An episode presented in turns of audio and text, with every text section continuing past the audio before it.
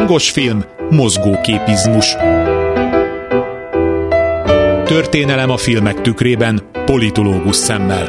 Műsorvezető Tímár Ágnes. Jó napot kívánok a szerkesztő műsorvezető Tímár Ágnes köszönti Önöket. A múlt heti adáshoz hasonlóan maradunk a 19. század végi Magyarországon, és a korszak térségre jellemző politikai és társadalmi hátterét elemezzük, hogy következő a témához kapcsolódó filmünk, a napfény íze azon részleteiben is felismerjük a többlettartalmat, amelyek eddig talán elkerülték a figyelmünket. Hajrá! Sorozatunk célja továbbra is a liberalizmus, mint eszme és mint politikai irányzat fejlődésének a megismerése. A választott filmekkel a 18. századtól kezdtük az utazást, mostanra Európa több országában, valamint az Egyesült Államok különböző régióiban is megvizsgáltuk, milyen módon alakult ki és milyen ütemben formálódott a liberalizmus. Pár Ádám történész politológus elmondta, hogy közeledve a polgárosodáshoz nem csupán az alappillérek egyeznek meg a világnézet modern korban ismert változatával, hanem az is észrevehető, hogy a liberalizmus a korabeli államokban egyre inkább hasonlóan fejlődik. Nem véletlenül választottuk a Napfény íze című drámát, hiszen a vizsgált eszme alapvetése a jogegyenlőség megvalósítása, így a kisebbségeknek a többségi társadalomba való integrálását is célul tűzte ki. Ahogy két adással ezelőtt Andrzej Vajda az Ígéret Földje című drámájában elemezte Pár Ádám a korabeli lengyelországi zsidóság helyzetét, úgy a múlt héten a magyarországi viszonyok bemutatásába fogod vele. Ma ugyan tovább folytatjuk a speciális környezettanulmányt, de teszünk némi kitekintést a környező európai államokra. Mások mellett körülnézünk a korábban már vizsgált Lengyelországban, de megemlítve ismét a Dreyfus pert és annak legutóbbi filmes ábrázolását, a korabeli francia társadalom kisebbségpolitikája is gorcső alá kerül. Pár Ádám a Méltányosság Politika Elemző Központ munkatársa a mai, vagyis a 25. részben a 19. századi Franciaországban megjelenő modern antiszemitizmusra adott válasz elemzésével kezdi a beszélgetést. A nyugat-európai zsidóság jelentős része kifejezetten ugye kikérte magának, megsértődött, hogy az ő hazafiságát, vagy integráltságát bárki kérdőre vonja. Ez egyébként nem csak az antiszemitákat érte, hanem fordítva, tehát az 1890-es években a cionista mozgalom is azzal küzdködött, hogy Nyugat-Európában de még akár Pesten is, vagy Budapesten, most már nevezhetjük így. Az akkor már nem Pest Buda volt, akkor hanem már Buda, Buda, Budapesten is, ugye ezt kikérték maguknak a magyar zsidó polgárok, kikérték azt, hogy valaki elvitassa őket, hogy ők elsősorban uh-huh. annak a népnek, annak a nemzetnek a fiai, amely között élnek, és nem kívánták magukat egy külön népnek Világos. látni.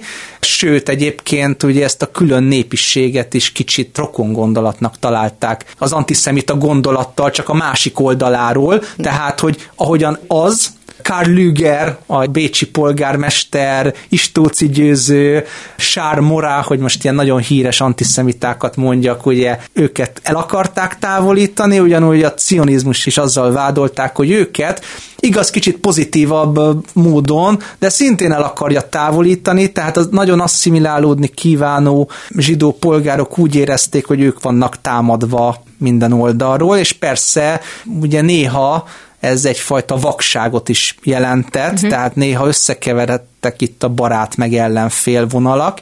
Ugye mindenki hallott az idősebb Alexandre Dumáról, de most nem róla fogok beszélni, hanem a fiáról, az ifjabb Alexandre Dumáról. Ugye az ifjabb Alexandre Dumas írt egy darabot Claude Neje címmel. Ebben szerepel egy Daniel nevű zsidó fiú, és ez a Daniel arról beszél a, a darabban, hogy neki minden álma az, hogy a zsidókat összegyűjtse, és Palesztinába letelepítse. Ugye ezt 1870-ben írta az ifjabb Alexander Dumas, amikor még hírét sem hallották Herzl Tivadarnak, de Mózes Hessnek már igen, meg Leo Pinskernek, mert már ezt ők is fölvetették ezt a gondolatot, ugye már 1850-es években van már egy zsidó bevándorlás Palesztinába, meg hát eleve is mindig élt ott egy maroknyi zsidóság, nagyjából ez idő, tehát 25 ezer fő a 300 ezer fős arab lakosság között. Na, a lényeg tehát az, hogy az ifjabb Alexander Dumas megírta a darabot, színpadra állították, és ezt a darabot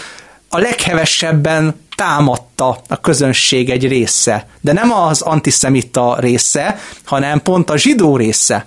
Mert... Hogy a, miért rakja ki őt a hazájából? Így van, és ezeknek a zsidó embereknek a jelentős része Elzászból származott, abból az Elzászból, amelyet az 1871-es frankfurti békével a német császárság elfoglalt. Na most uh-huh. ezek az elzászi zsidók magukat nagyon franciának tartották, maga Alfred Dreyfus is uh-huh. egy elzászi zsidó gyáros családban született, tehát a német császárságban lefranciázták őket, Franciaországban meg nagyon gyakran lezsidózták őket, és akkor most azt kapják vissza a színpadon, hogy tulajdonképpen ők egy külön nép. Hát ezen nagyon föl voltak háborodva, és a franciasságukban mélyen mm-hmm. sértve érezték magukat, és hát aztán a ifjabb Düma még rátette erre egy lapáttal, mert Edmond Rothschild bárónak írt egy levelet, amiben kijelentette, hogy ha én az ön helyében volnék, akkor mindent megtennék annak érdekében, hogy a zsidó népnek hazát szerezzek, méghozzá az ősei földjén Palesztinában, és hát ugye ezen Rothschild báró annyira meghatódott, hogy innentől kezdve elkezdte támogatni a cionista mozgalmat, és mint tudjuk, valamikor az 1930-as években oda is temett érkezett mai Izrael területére. Úgyhogy Düma anélkül, hogy bármifajta zsidó kötődése lett volna, mert hát tudjuk, hogy nem volt, idősebb Alexander Dümának volt egy zsidó színésznő szeretője, de hát neki annyi szeretője volt, de ez igen, a... És ha abból nem szület egy gyerek, akkor ez nincsen az, vérségi igen, ez az, igen, ez az ifjabb Düma viszont nem tőle származik, tehát hogy mindenfajta kötődés nélkül valahogyan mégis azért átérezte ezt a fajta hát egy ilyen felemás érzületet, mert ő ugye nagyon szerette magát a szenvedők, különösen a, az utcalányok, prostituáltak védelmezőjének látni, és hát ő úgy gondolta, hogy a zsidóság is egy ilyen történelmi perspektívában elnyomott közösség, és tehát, hogy jót akart ezzel, csak ugye pont az ellentétje sült el a fogadtatást illetően. Mm. Így, ahogy közelítünk a 20. századhoz, gyűlnek a messiás komplexusos emberek, nem? Igen. Tehát, hogy tudti, hogy őt ez vezérelt, ez volt a motiváció, hogy az két oldalról lehet nézni, hogy azt mondja, hogy jaj, hogy nekik jó legyen, de valójában menjenek innen. Nem? Tehát, hogy hát, ő benne ő... volt esetleg ilyen szándék? Hát megmondom őszintén, a... hogy erre a magyarázatra nem gondoltam, nem, hát amennyire ismerjük az ifjabb Alexandr Dumát, nem volt ebben uh-huh. ilyen negatív vélekedés, de nyilvánvalóan lehet ennek egy, adott esetben lehet ennek egy ilyen olvasata is. Ő egyébként nem nagyon foglalkozott politikai kérdésekkel, de most ugye láttunk egy olyan embert, aki kiállt a szenvedők uh-huh. mellett, és ugye láttuk, hogy, hogy őt úgymond megtámadt francia patrióta zsidó oldalról. Most mondanék egy ellenpéldát, uh-huh. egy mhm. kicsit ennek a pandantját,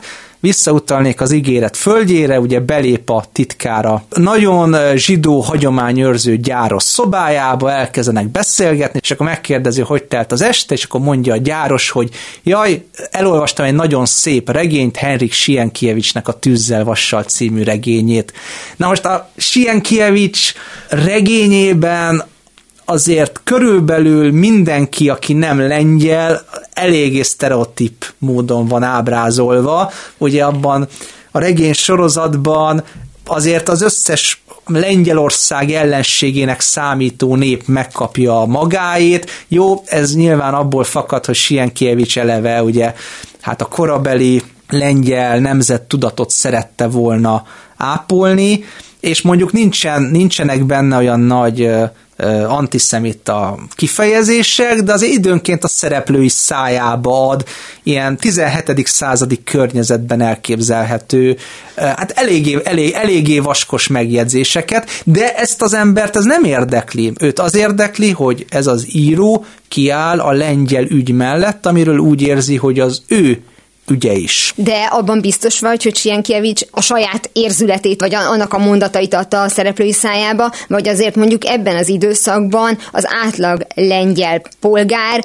az a minimum volt, hogy olyan szalonzsidózott. Már melyik időszakban? Mert... A századforduló idején. És te azt mondtad, hogy a 17. századra jellemző beszédmód volt az ilyenfajta Ugye, ugye Sienkiewicz a, a szereplői szájába igyekezett a, a 17. századi lengyel nyelvet adni, és azt a fajta mentalitást. Na most hát ahhoz azért könyörgöm, azért hozzá tartozott, meg gondolom, a, gondolom azért Európa sok országa így volt ezzel, azért hozzá tartozott a belső kisebbségekkel szembeni, mm. hát ilyen atyáskodó, patriarchális hozzáállás, lett légyenek azok ortodox kozákok, vagy éppen zsidók, vagy éppen cigányok, vagy bármi más. Ugye Sienkiewicz nagyon igyekezett a lengyel nemességnek a dicshimnuszát zengeni, tehát lényegében az ő könyveiben azért a, a lengyel nemes katona áll az élen, a csúcson, uh-huh. és mindenki más hozzá képest értelmeződik.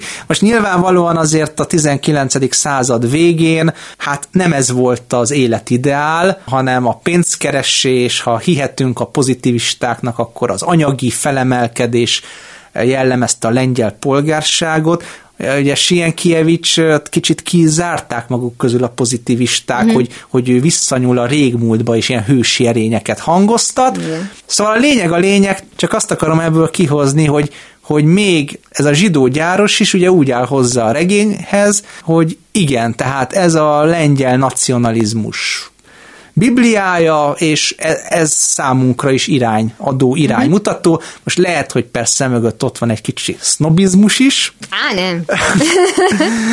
Ugye, tehát nyilván a kívülállókban van olykor egy ilyen teperési hajlam. Ja, apropó, hát igen, ezt a Alfred Dreyfus és ugye Sors Ignác, illetve aztán talán még inkább Sors Ádám példáján láthatjuk. A hallgatóknak segítségként, ha valaki esetleg nem látta a napfényézét, ugye feltétlenül egyrészt nézze meg. meg, másrészt ugye ebből mondtál most két szereplőt, illetve a Dreyfus ügy az meg önmagában, mint történelmi esemény kell, hogy ismerősen csengjen, de valóban Polánszki készített ebből azt hiszem legutóbb egy zsánerfilmet. Így van, így van, így de van. ezzel majd később fogunk foglalkozni, mert mi még itt, itt még leragadunk. Azt kezdted el mondani, hogy erre a fajta elfogadjuk a kisebbségeket, elsősorban a zsidó kisebbséget, Európa minden országa reagált. Na most mit jelent az, hogy reagált? Tehát azért most is látjuk a mhm. hozzáállásbeli különbségeket, uh-huh. hogy akkor már ezek valahogy megalapozódtak, amit mondtál, hogy Németországban.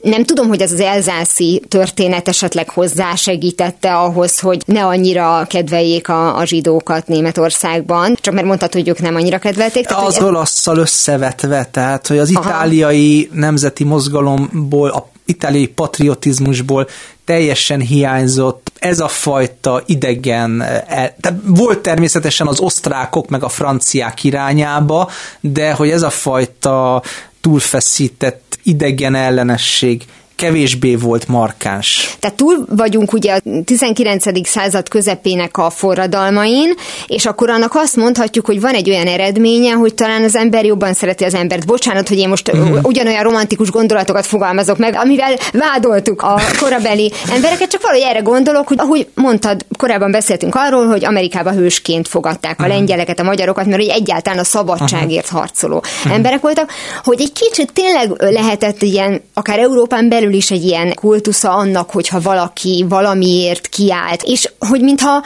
rendezzük végre ősi dolgainkat alapon, uh-huh. minden egyes ország, ahogy te is mondtad, ezt a, a reagált a kisebbségek helyzetére, az mondjuk pozitív értelemben vendő. De most lehet, hogy én csak megelőlegeztem a bizalmat például Németországnak, Nagy-Britanniának. Részben megelőlegezted, részben nem, mert lényegében ez a folyamat feltartóztathatatlannak tűnt. Nyilván itt az is szerepet játszott, hogy ahogy említettem, tehát azt látták a korabeli nemzeti gondolkodók, hogy a, a zsidóság tagjai azonosulnak a szülőfölddel, azonosulnak azzal a néppel. Például a görög szabadságharcot is támogatták az 1820-as években, Mondjuk azt hozzáteszem, hogy a görög szabadságharcosok körében meg az igencsak voltak nem csak török, azaz muszlim ellenes, hanem zsidó ellenes pogromok is, de ennek ellenére is, tehát kaptak támogatást a zsidóságtól, anyagit is, meg ember életekben is már, mint hogy mellettük harcolók tekintetében. Ugye Magyarországot most nem is kell külön említeni, tehát azt azért valószínűleg mindenki tudja, vagy sejti. Horn Ignác személyében, még zsidó tábori rabbi is volt uh-huh. a, mhm.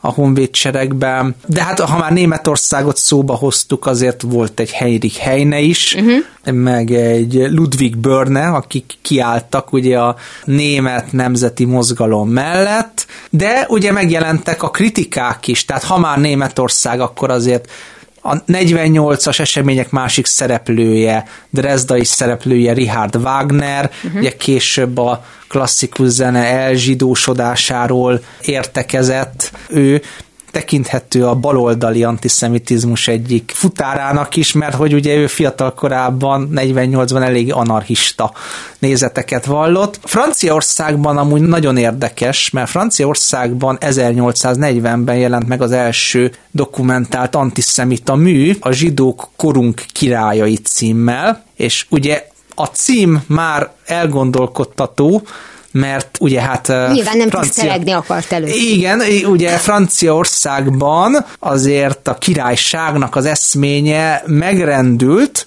ugye egy király giotin alá is került, tehát ugye nyilván a cím az erős utalás volt arra, hogy ma nem a valódi uralkodók jelentenek veszélyt, hanem hát azok, akik a pénzt pénzvilágot mozgatják. Aztán a igazán nagy antiszemita fellendülés majd 1870 után következik be, és akkor ugye belefutunk a Dreyfus perbe, hogy miért Alfred Dreyfus-t vádolták meg, mikor annyi más tisztet meg lehetett volna. Azért, mert elzászi volt, azért, mert zsidó volt, azért, mert pont D-vel kezdődött a vezetékneve, ami azon az állítólagos német követségről kilopott okiraton, vagy levillen rajta állt, tehát egy nagyon sok véletlen vezetett ide, akkor ugye belefutunk a Sármorra által alapított francia akció megalapításába, ami ami az első nagyszabású francia antiszemita mozgalom volt, és akkor ugye ez a lavina gördül, mm. gördül, gördül. Amúgy azt megjegyezném, hogy egyébként a zsidóságot is megosztotta a Dreyfus esettel, mert mert ugye voltak olyanok, akik ugye azt mondták, hogy de a hadseregnek mindig igaza van, mert Franciaország, és Franciaország az első. Nem, mert náluk van a fegyver, mindig annak van igaza, akinél a fegyver Igen, van. és voltak mások, akik meg azt mondták, hogy itt egy nagyon súlyos büntettet követett el a francia állam. De ugye a francia államot meggyanúsítani, ha valaki ezt tette, hát az minimum azt kockáztatta az illető, hogy szép kis pert akasztanak a nyakába. Hazárulás. Így van, így van. Egyébként voltak olyan hangok is, Például ezt Jean Jaurès mondta, hogy hát milyen dolog az, hogy Alfred Dreyfus száműzik az ördög szigetre, ha ilyen bűnt követett volna el egy egyszerű közkatona, azt már kivégezték uh-huh. volna, tehát az lenne a jogos, hogyha Dreyfuszt is kivégeznék. Tehát ezt a szocialista oldalról uh-huh. mondták, úgyhogy itt a antiszemita oldalról azért nem szerették Dreyfuszt, mert ugye zsidó volt,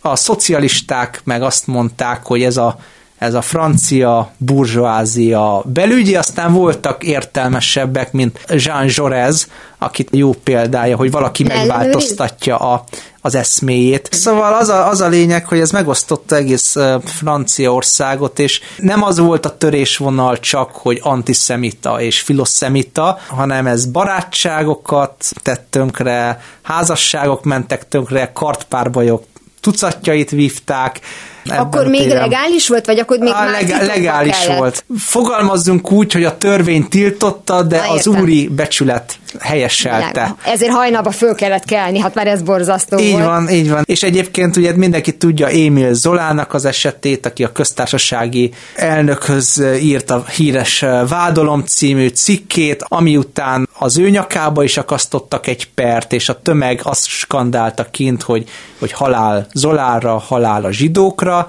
Algériában például francia telepesek és helyi arabok együttesen szétdulták a zsidók üzleteit, és állítólag, de ez már lehet, hogy csak városi legenda, hogy Zola halála sem teljesen véletlennek uh-huh. köszönhető, ugye szénmonoxid mérgezésben halt meg a feleségével, és hát azóta is hiszik is, nem is, hogy talán ez nem teljesen nélkülözte az idegen kezűséget.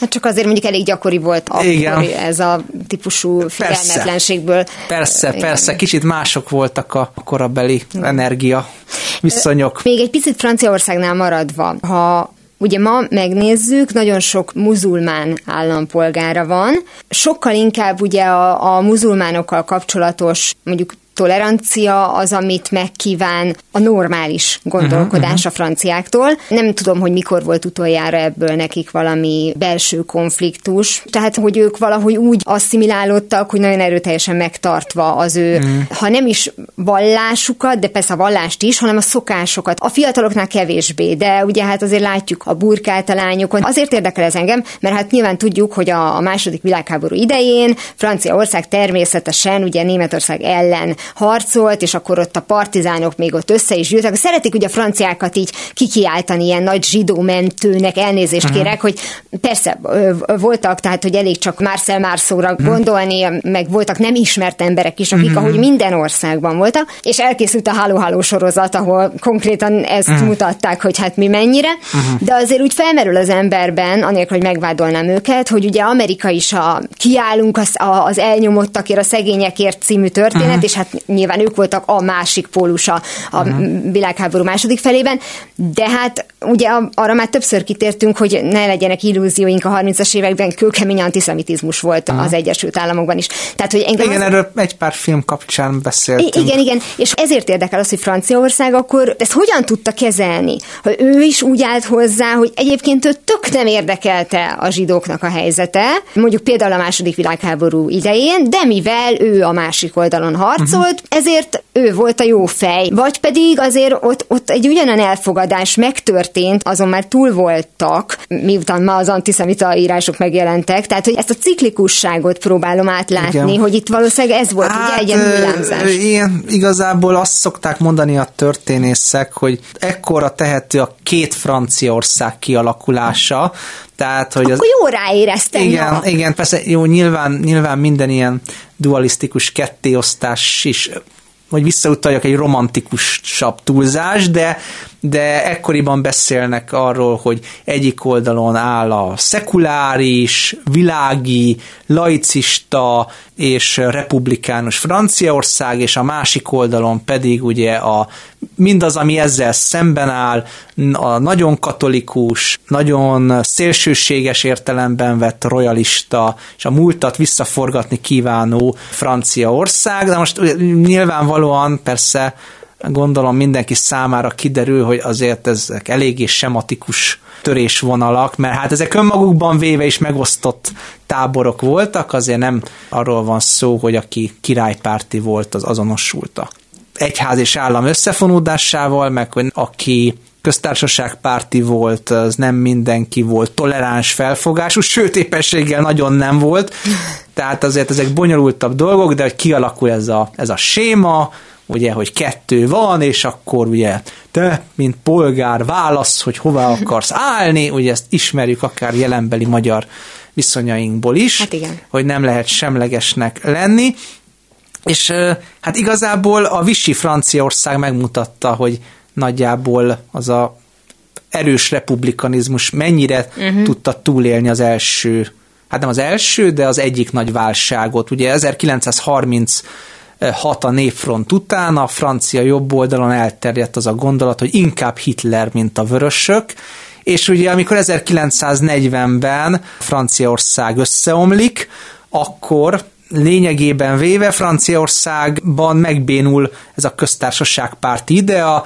pillanatok alatt ugye megalakul a, a Visi Franciaország, uh-huh. amelyik persze a német megszállók kegyéből Ezt él. tanultuk bábállamnak, a töri Igen, igen, igen, igen, de egyébként ez a Visi Franciaország pereket indít a korábbi francia köztársaságpárti politikusok ellen, még a korábbi miniszterelnök ellen is, a korábbi miniszterelnök ellen egyébként éppen az ő miniszterelnök helyettese, Péter Marshall indít pert. Ha már filmekről beszélünk uh-huh. végül is, akkor volt egy dokumentumfilm, ami a, a Visi Franciaország kikiáltása utáni napokban játszódott egy francia kisvárosban, ahol hát megkérdezték az embereket, és, és annyira pozitívan vélekedtek a németekről, annyira szitták Franciaországot, a francia kormányzatot, hogy ezt a filmet rögtön be is tiltották a felszabadulás után, és évtizedekig nem ismerték bemutatni, és akkor ugye tudjuk, hogy azért hány egykori kollaboráns ott maradt a a francia állam meg közigazgatásban, arra hivatkozó, hogy na de a Visi Franciaországa csak jót akar, csak meg akarta őrizni a nemzeti hogy erőforrásokat nem. a háború utánra. Ugye az, hogy Hitler megszállta és integrálta megszállt területekben 42 végén, az ugye még adott egy ilyen plusz érvet, ehhez, hogy hát 42 után azért más volt, mint 42 előtt. Szóval lényeg a lényeg, hogy igazából De Gaulle győzelmével mm, szilárdult meg ez a francia respublika, és egyébként ugye onnantól kezdve van az, hogy, hogy ugye antiszemitizmus az közelébe sem férhet a francia állam eszmének, hanem egy valódi egyenlősséget emelték a, a piedesztára, és ez az egész sármora féle neoroyalista, francia akciós, ugye mindenfajta ilyen náci utánzatú tűzkeresztes, meg rengeteg ilyenféle francia szervezettel földíszített szélsőség eltűnt. Pár Ádámmal a jövő héten a 19. század végi közép-európai társadalmi berendezkedésekről, politikai viszonyokról eddig szerzett ismeretek birtokában vizsgáljuk meg, most már részletesen Szabó István a Napfény íze című drámáját. Ez volt már a hangos film mozgóképizmus, legközelebb ismét szombaton délután fél kettőtől várom önöket. Természetesen a korábbi adásokat, ahogy a mait is hamarosan megtalálják a rádió archívumában, valamint podcastként. Kövessenek minket a Facebookon, és ha még nem tették, iratkozzanak fel YouTube csatornánkra. Köszönöm a figyelmüket, a szerkesztő műsorvezetőt, Tímár Ágnest hallották. Viszont hallásra! Hangos film, mozgóképizmus. Műsorvezető Tímár Ágnes.